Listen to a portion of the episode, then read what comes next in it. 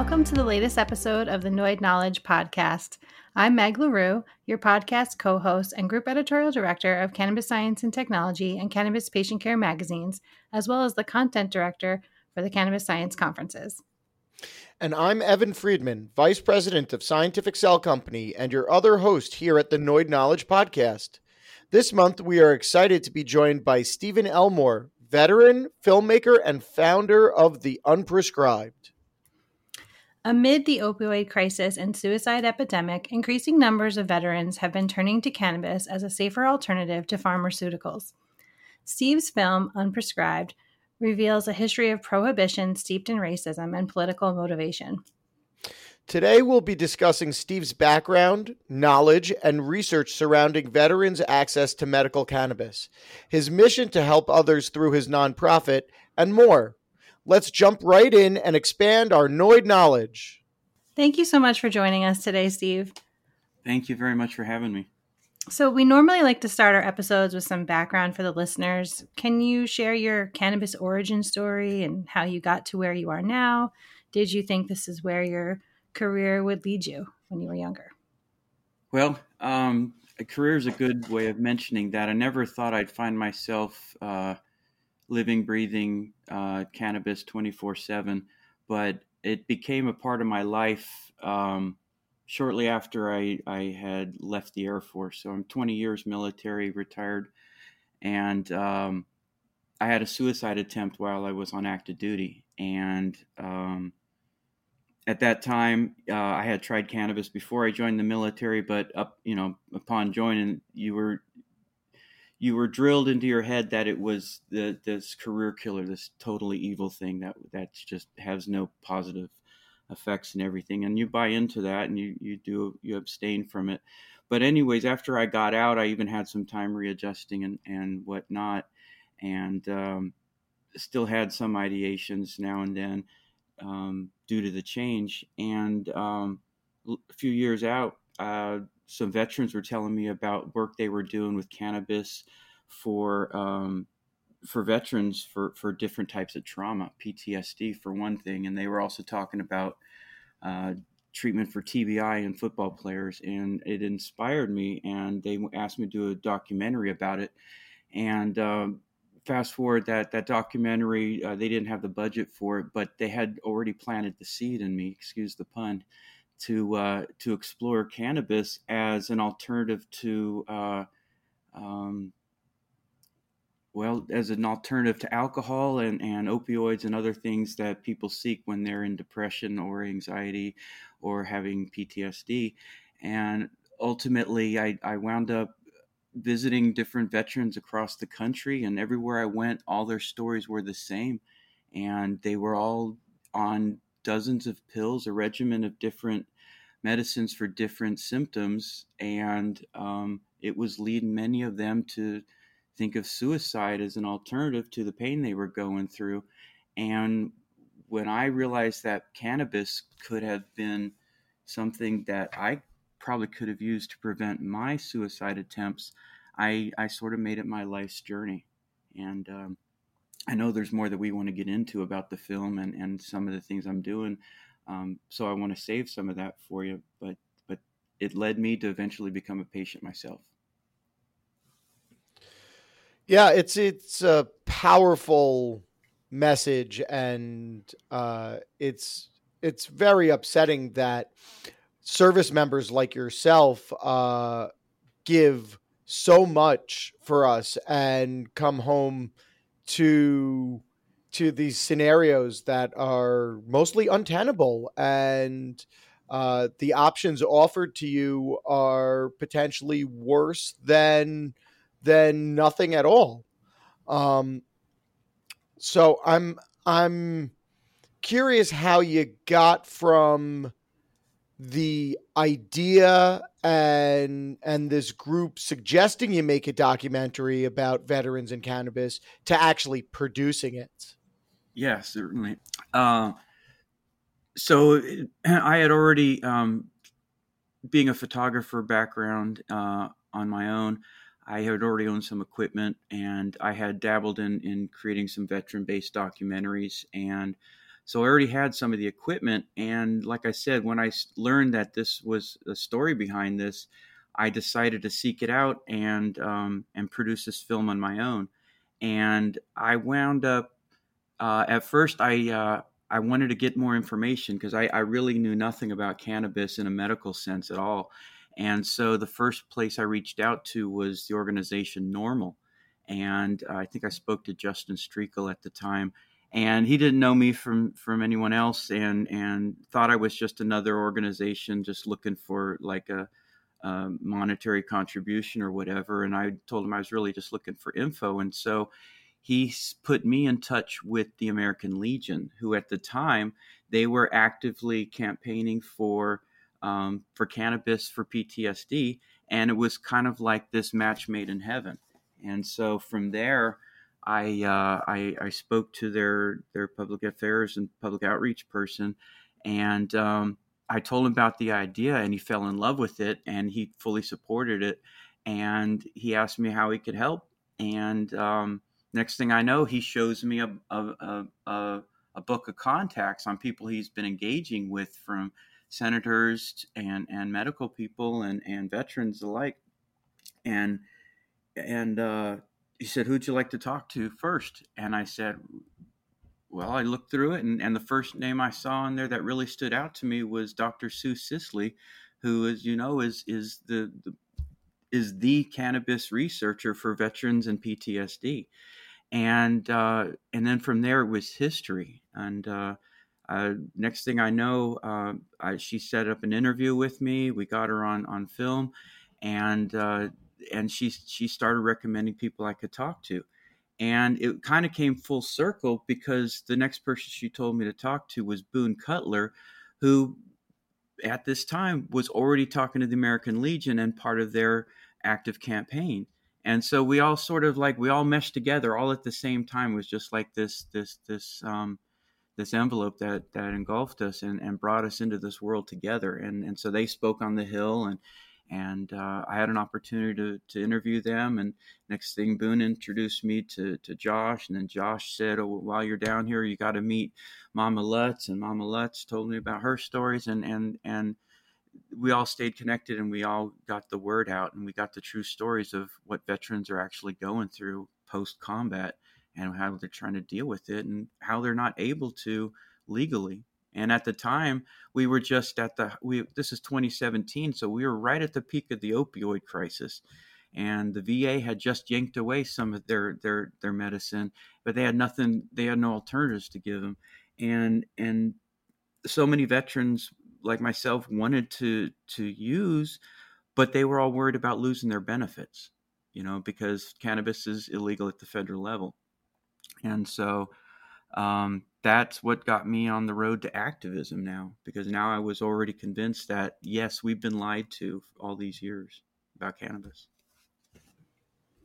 So crazy that the government is doing this, and I think your film is so like just powerful and moving. And anyone that hasn't seen it, please check it out on Amazon. Um, we're also going to be hosting a short screening of it um, of Unprescribed at the upcoming Cannabis Science Conference fall in Providence, Rhode Island. And then afterwards, we'll be having a panel discussion with yourself and several other veterans. Can you share a little bit more about your work with other with other veterans and and how what you're doing with advocacy? Do you still face a lot of stigma when you mention cannabis and even psychedelics? Yeah, actually, um, so I work with with with a few other groups, and I, I, try to stay engaged in the community. I think the way we explain the work we do is um, suicide prevention through through community outreach, and uh, we look at it as suicide prevention through holistic healing. So the organization is called the Unprescribed, and the uh, the name is based on the film, meaning at the federal level you can't be prescribed cannabis; you can only recommend it. And so my philosophy in the name of the Unprescribed is that we're all people. The unprescribed are the people like you and me who have found natural alternatives to to um, to, to, opioids and other chemicals that we that we consume. I know opioids are a natural plant, but the way they're processed and, and overprescribed is is a problem. Um, but as far as stigma goes, I can tell you that the hardest thing is is dealing with just my outreach and getting our our activism heard. Um, you know, you, we can't even advertise. We can't even pay for advertisements um, that have anything to do with cannabis uh, because too many um, big companies are afraid of the federal government. Um, you, you, know, I, my nonprofit, uh, we can't take advantage of the of the nonprofit benefits that that come to us because we're sort of holding that in that slot there. So yes, I definitely see a stigma still out there, and um, I'm finding more and more as I'm working more at the state level that um, there's a lot of outdated mindsets out there, and we have to change those minds. Too many people are stuck in the in, in the um, the lies that we've been told basically since 1970.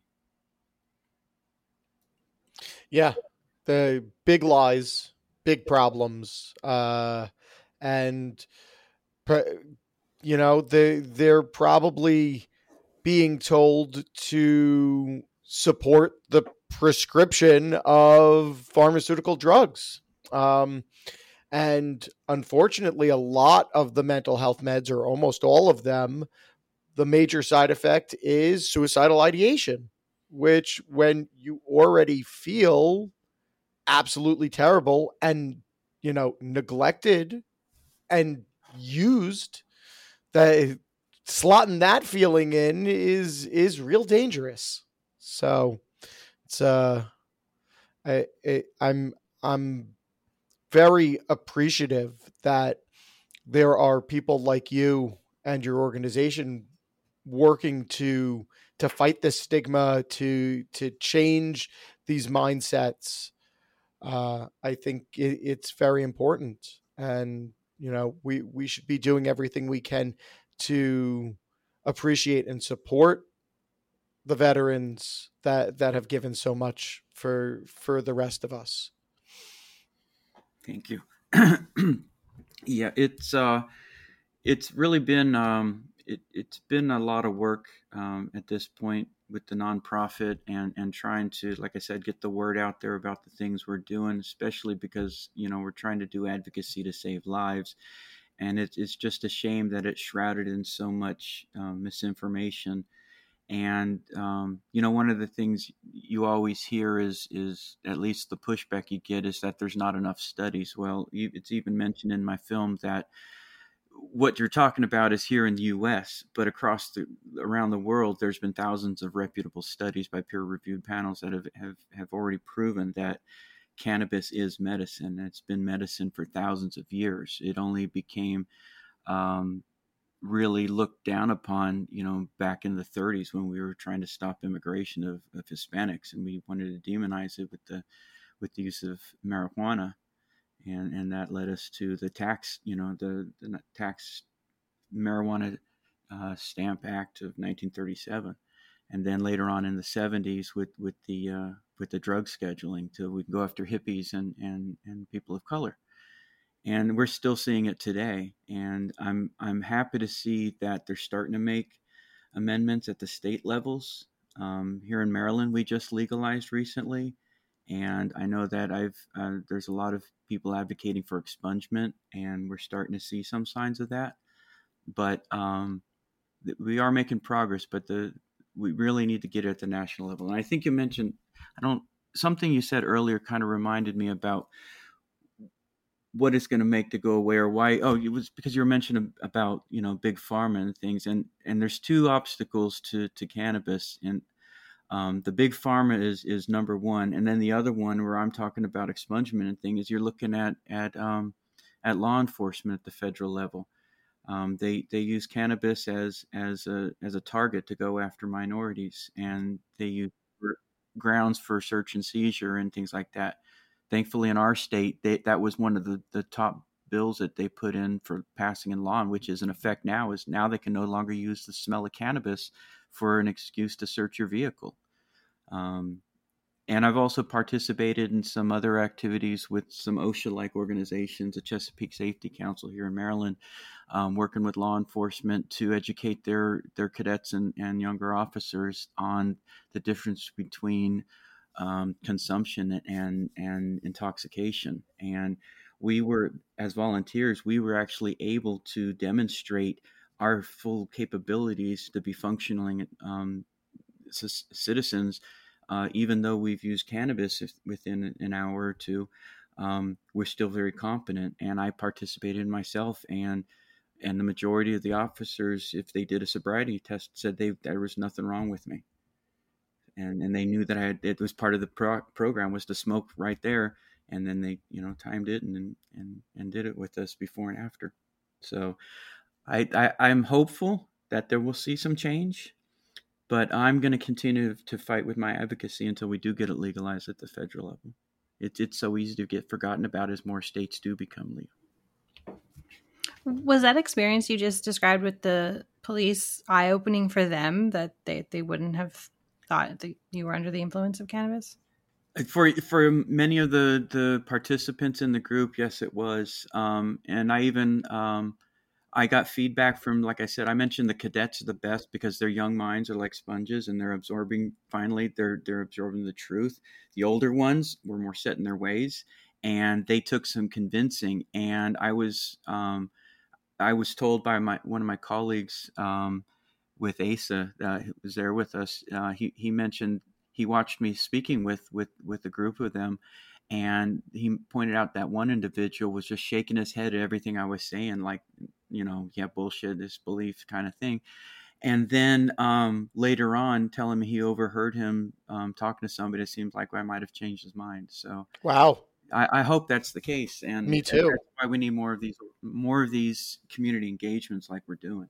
For sure, I think what you've described here with this interactive kind of, you know, spot proof uh, experience with cadets and, and older officers, uh, I think can be very powerful uh, and and should be highlighted uh, quite a bit.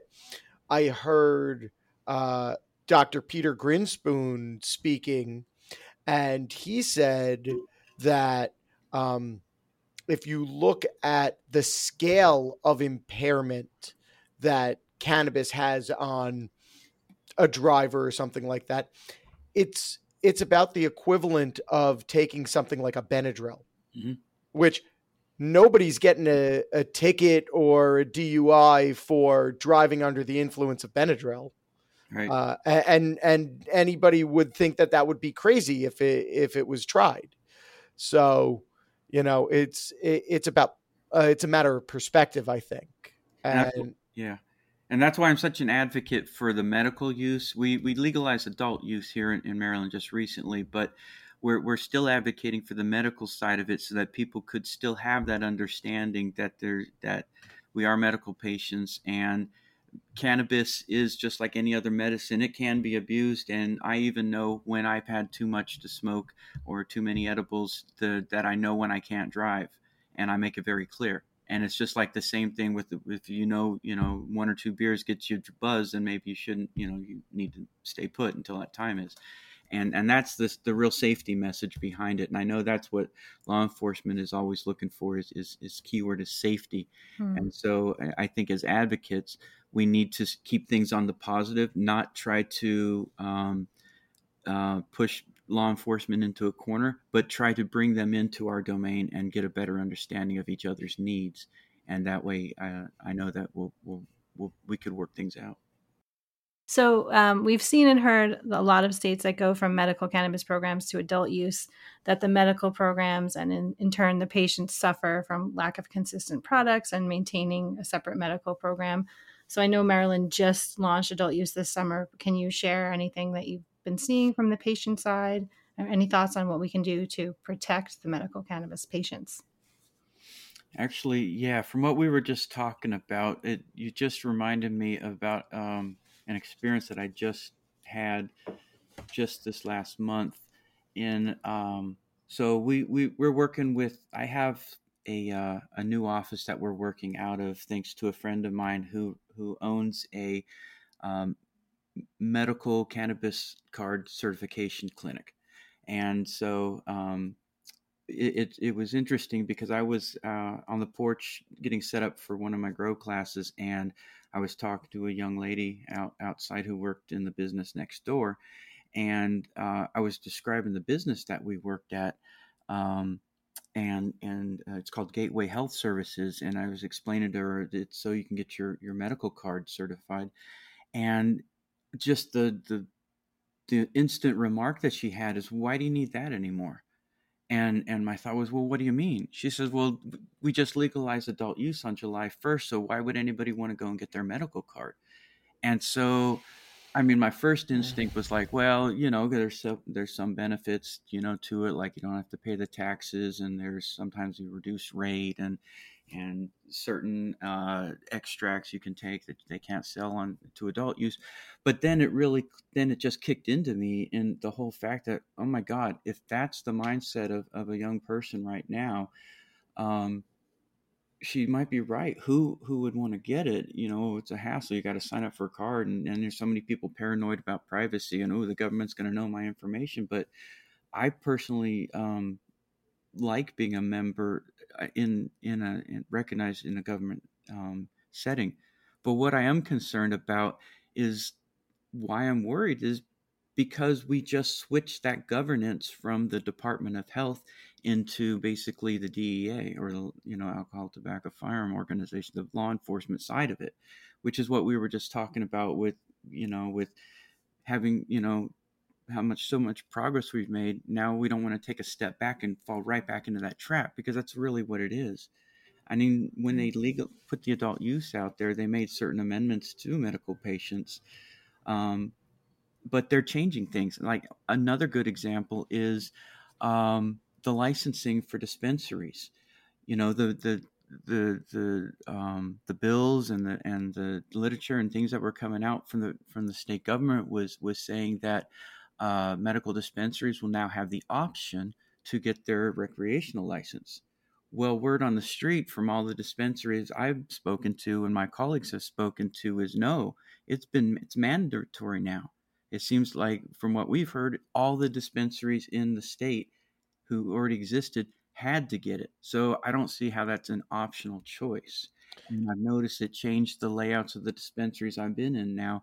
And now I feel like, uh, as a Pinnacle patient, um, just the, the the staff and the personnel and, and the the whole approach to when you walk in the door is completely different.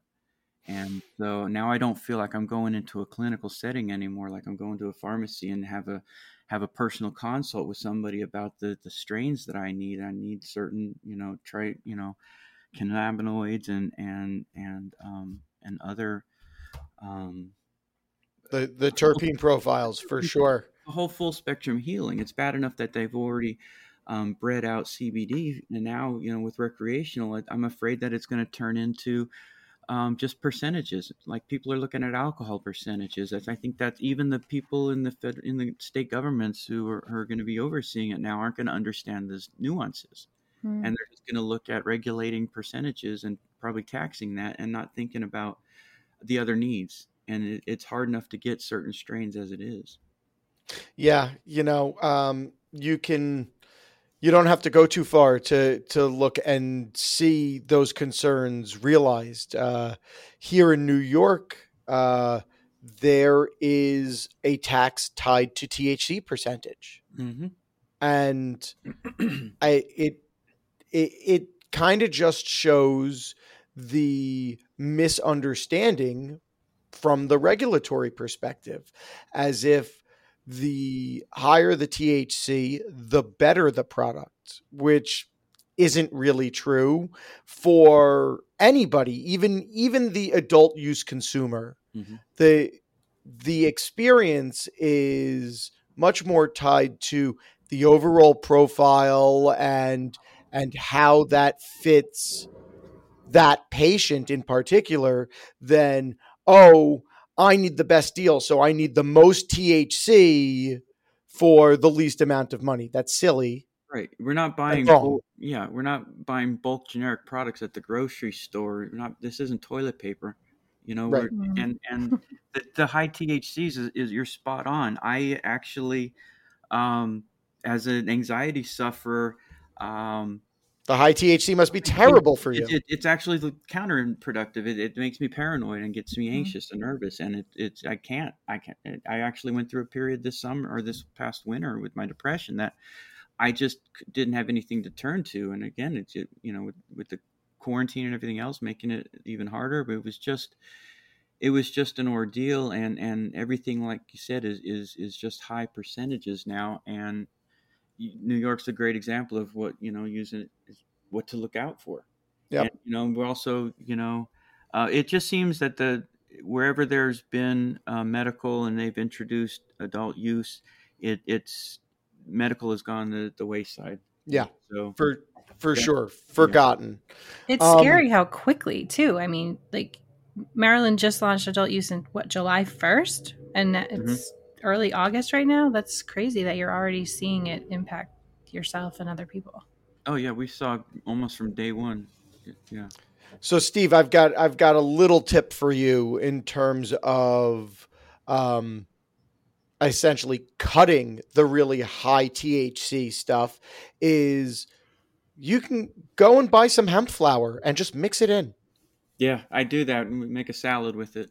Yeah, it's uh, it, it's a it's a great technique, and that that CBD will will give you more of that full spectrum kind of body warm feeling as opposed to just psychosis potentially. Right, absolutely. No, I agree, and that's what I, I have to. It's just the frustration of you know why do i need to to cut this with this? It, yeah. if, it, if it can grow naturally. And and the point is not to um, exploit just the thc but to keep keep it active you know and and and we're concerned um, you know they might be changing the farm bill and i wonder how that's going to affect hemp farmers as it is also. So it's something to keep on the lookout. For certain. Uh, i you know i feel for the hemp farmers too because they very little thought was put into how the farm bill actually rolled out and and what would happen. And everybody grew hemp and it rapidly became a commodity and nobody could make any money there. And that mm-hmm. that was a problem too. Um and so i think one of the best things for people to do is probably to grow their own. So Maryland in in their adult use legalization uh, has provisioned for home grow as well. Um, and I understand that you're growing your own and even offering classes. Can you share some of your experience around all of that? Absolutely. First, let me speak on to the the part of the the the allowing of the home cultivation to begin with remember I mentioned um, they make in certain leeways for medical patients, and well, one of the things that they allowed was the number of plants. Okay, so for adult use in in Maryland, uh, you're allowed uh, two plants per household if you're a recreational user, but if you're a, a medical patient, they allow you to grow up to four. Sounds great, but then the problem is that first of all, it's it's per household even if you have two or three or four medical patients in the home, you're still limited to just four plants. Now, conversely, um, I also like to grow in pairs for redundancy. And as a medical patient, if I'm going to be, you know, growing my own medicine, I need to have kind of a sort of a non constant supply chain going in. So you know you have to understand the growth cycles of the plant from the from the seed to the seedling to veg to flower and then harvest. Well, with four plants, yeah, you can kind of do that, but if you're trying to grow in pairs, now you have two in veg and two in flower. Well, what about your your seedlings, your clones, or anything else like that? And so, you know, I'm I'm holding my breath on on the legalities of what that is, but I I'm I'm pretty sure anything under six inches is gonna uh, not be considered a plant, just like the so far a, a seed isn't considered containing any THC because it hasn't been developed yet, and so that's why you can um, buy those online today. But that's why I'm concerned about uh, the the farm bill. Hopefully, it doesn't change or catch on to that. Yeah, for sure. Yeah. So you can understand that, you know, in all reality, you need a minimum of six plants to just have that cycle going. Um, other advocates are preferring eight or 10. Um, I get it. But honestly, then you get into a harvest overload, and then you got to be careful on that because you're still limited to 2.5 ounces of possession. So, um, so it's, yeah, that's sort of where we are in that aspect. It's interesting. Like, um, I think through all of this, we might discover what the best cycle for a home grow perpetual harvest might look like. Mm-hmm. Um, and it's, you know, the, the farm bill allows basically anybody to grow low THC cannabis. In the veg stage, it still is low THC cannabis. So maybe maybe the argument can be made that it's only during the flowering phase that it's actually, uh, you know, high THC cannabis. Uh, and so those four plants are only flowering plants. But right. and that's I, a good argument. And I think as as an activist, that that could be one leeway that we can work on is in the way forward.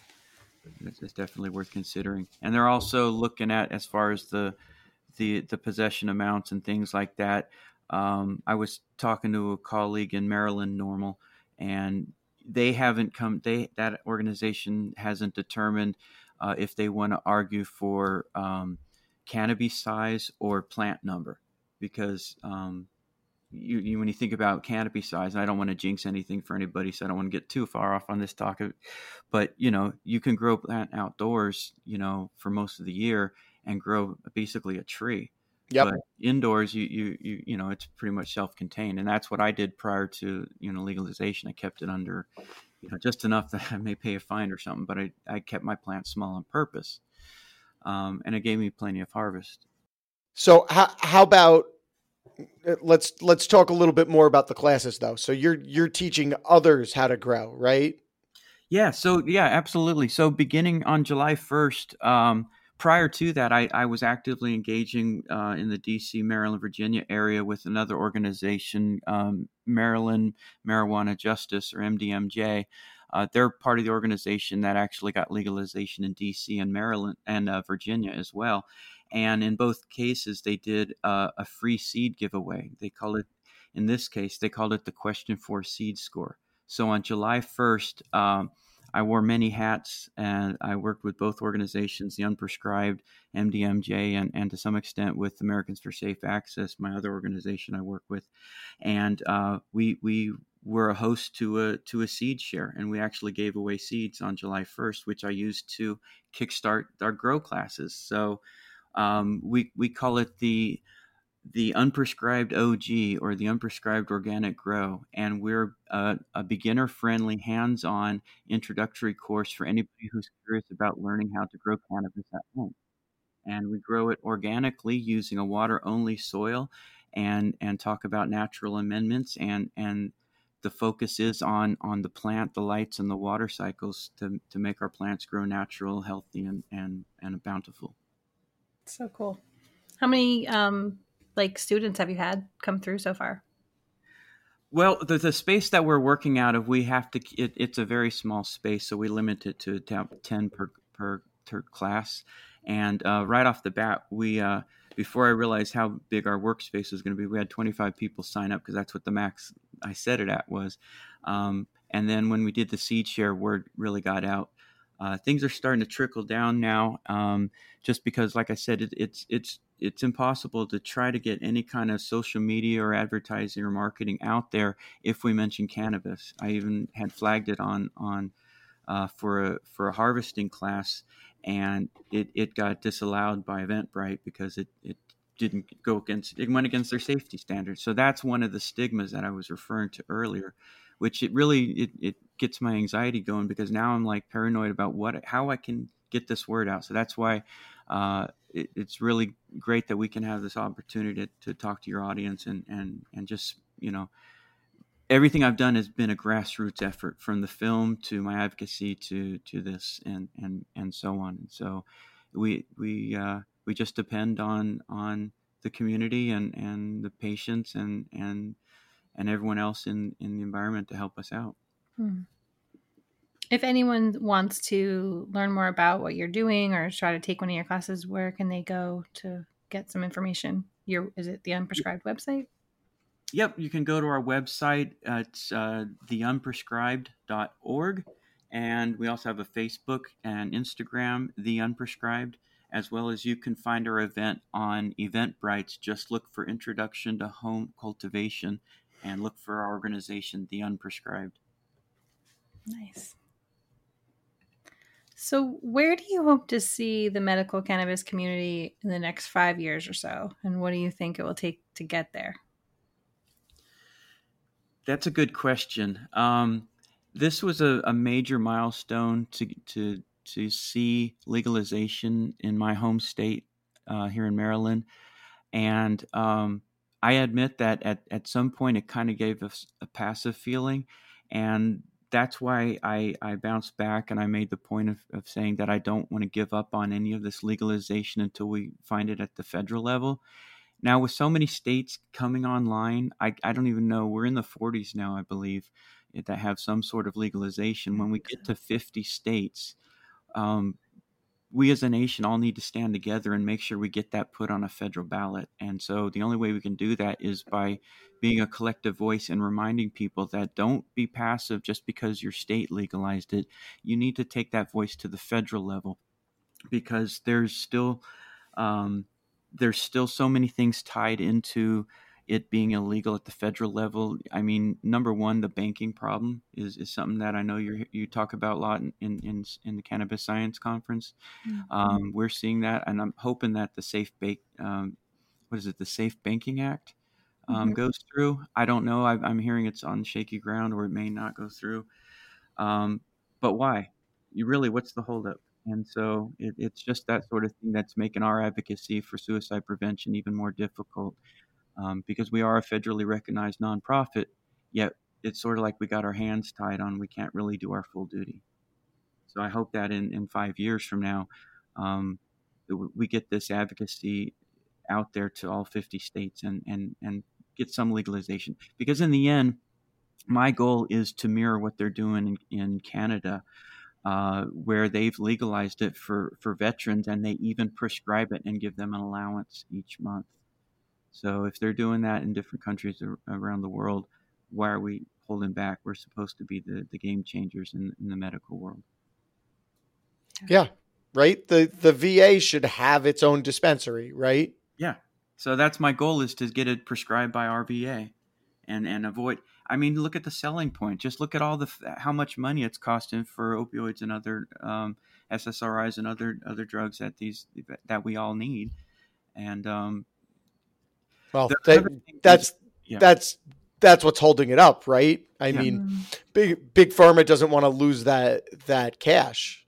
Absolutely, and and so I I, I do want to uh, commend the VA on making progress. I mentioned a, a few years ago they literally yanked away the opioids because they panicked. It was a knee jerk reaction, but they didn't offer any alternative.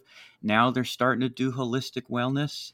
Many years ago, they scoffed at chiropractic practice, and now it's legalized. Um, they're doing um, all sorts of they're doing studies with things like like um, ketamine and, and other um, other drugs like that.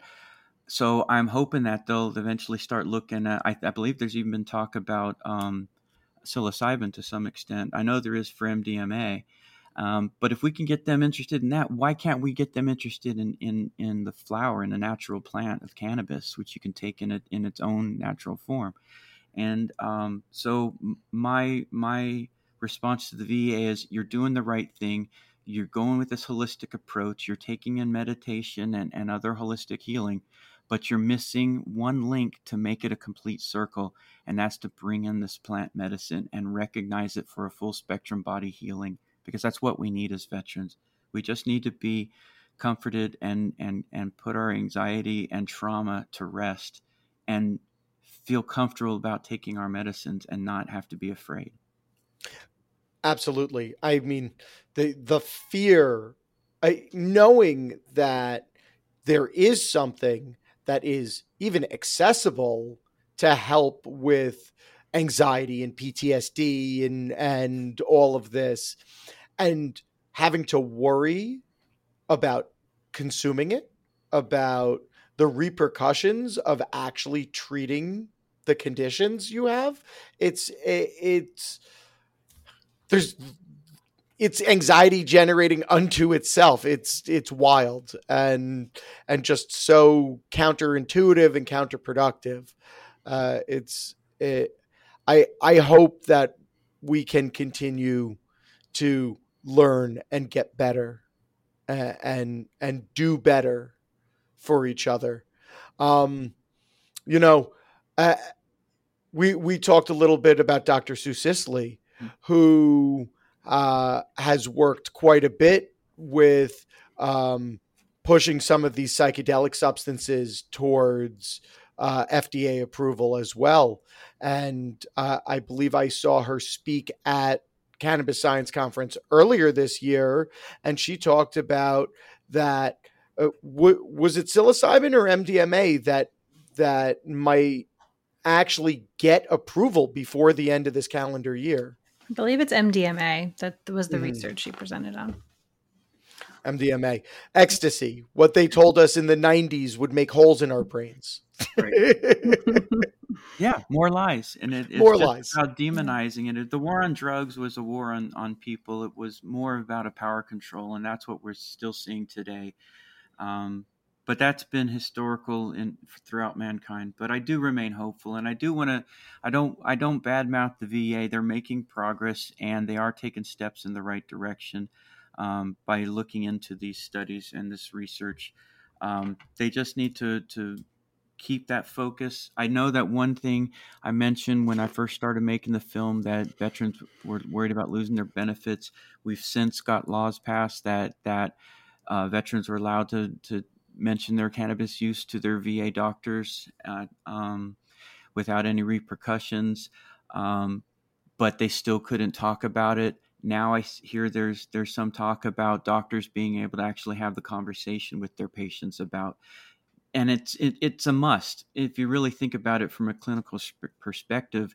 You have to look at it as a drug interaction, but with real hard science behind it not just a, an, an, old medical textbook from 1975 that says that this person's paranoid and all this other stuff because of the drugs they're taking. No, it's maybe you need to lower the the level of of other um, other chemicals that you're given because the cannabis is doing it naturally, filling up our body's cannabinoid system with what we need, and we just need a little bump from the other ones. I too, as much as my, my policy is plants over pills, I am on like a five milligram SSRI just enough because the cannabis is doing the job that the pills weren't doing.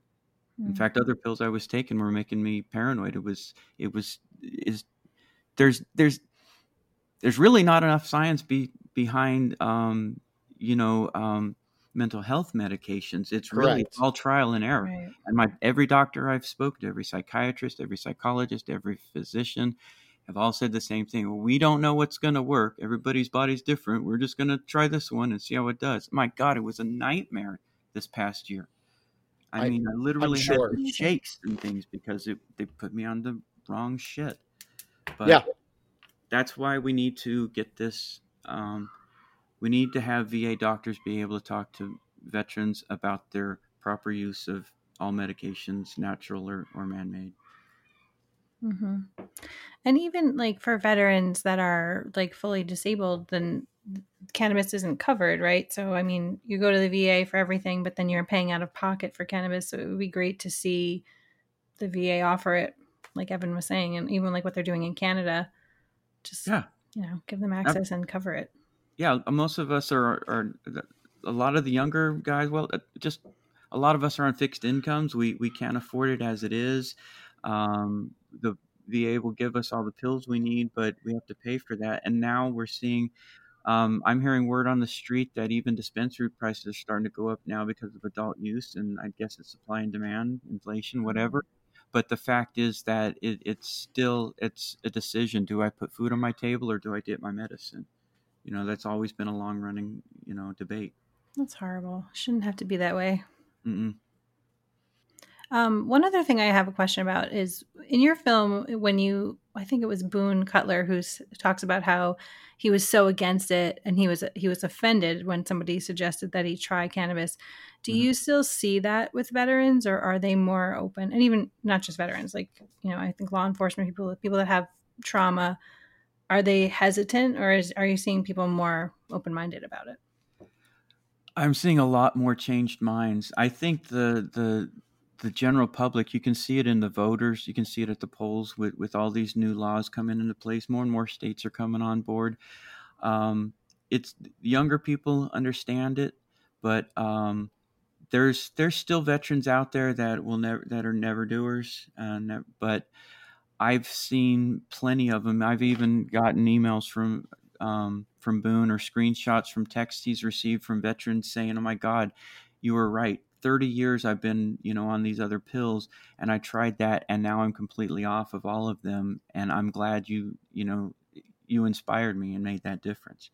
So that's why we continue to advocate and continue to get the word out.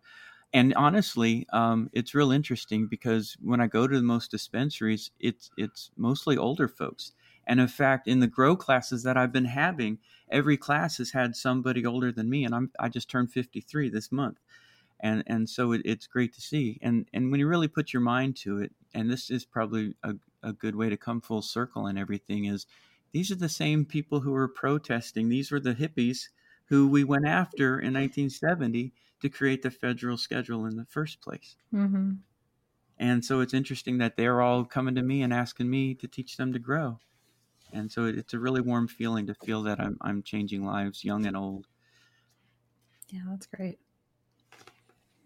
Hey, I mean, the best you can do is leave leave the earth in a better state than you found it, right? Absolutely, and that that's even the um, a, a, motto that they use in the in the military. I say they because I deployed with a lot of army before, um, but their philosophy is is wherever you go, leave it better than you found it. I, I I think that's that should be a universal truth that we we all try to live by.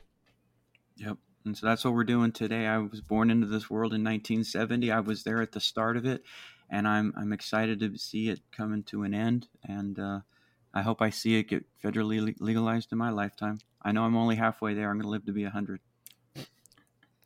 Well, I I hope so. I hope so on on all accounts. Um, that's that's yeah. my uh, that's my positive life moment for for my suicide prevention outreach.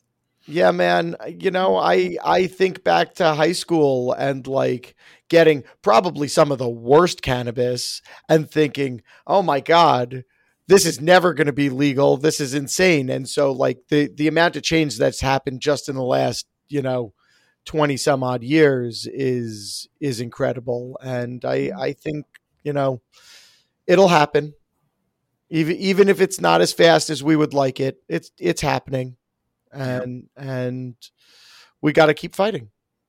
It happens because people people like you are making it a point to to take on this mission. You know and that's what it's become. This has really become my life's mission. I still work actively um, with veterans in my full-time job and i do this in all of my free time. It's I, I live, breathe, and and and sleep um, veterans and and mental health, mental wellness. It, it's uh, it's personally healing for me. It's my own therapy, and you know, just like the grow class, it's it's it's something that you know. I guess parent, it's a nurturing instinct, and it's just like I grow my plants. I give love to them, and I and and they give back to me and, you know, by teaching these classes, I'm able to give back to my community and inspire others to, to teach others. It, it, I use the teach a man to fish philosophy. And that's because it was passed on to me by a fellow veteran who taught me how to grow cannabis. And so I'm just, I'm just bringing everything back full circle that, that, that inspired me and that's kept me going. And, um, and hopefully this can inspire others to keep going and, and never give up hope. Just to realize that keep breathing life into, into your plants and into yourself. Yeah, for sure.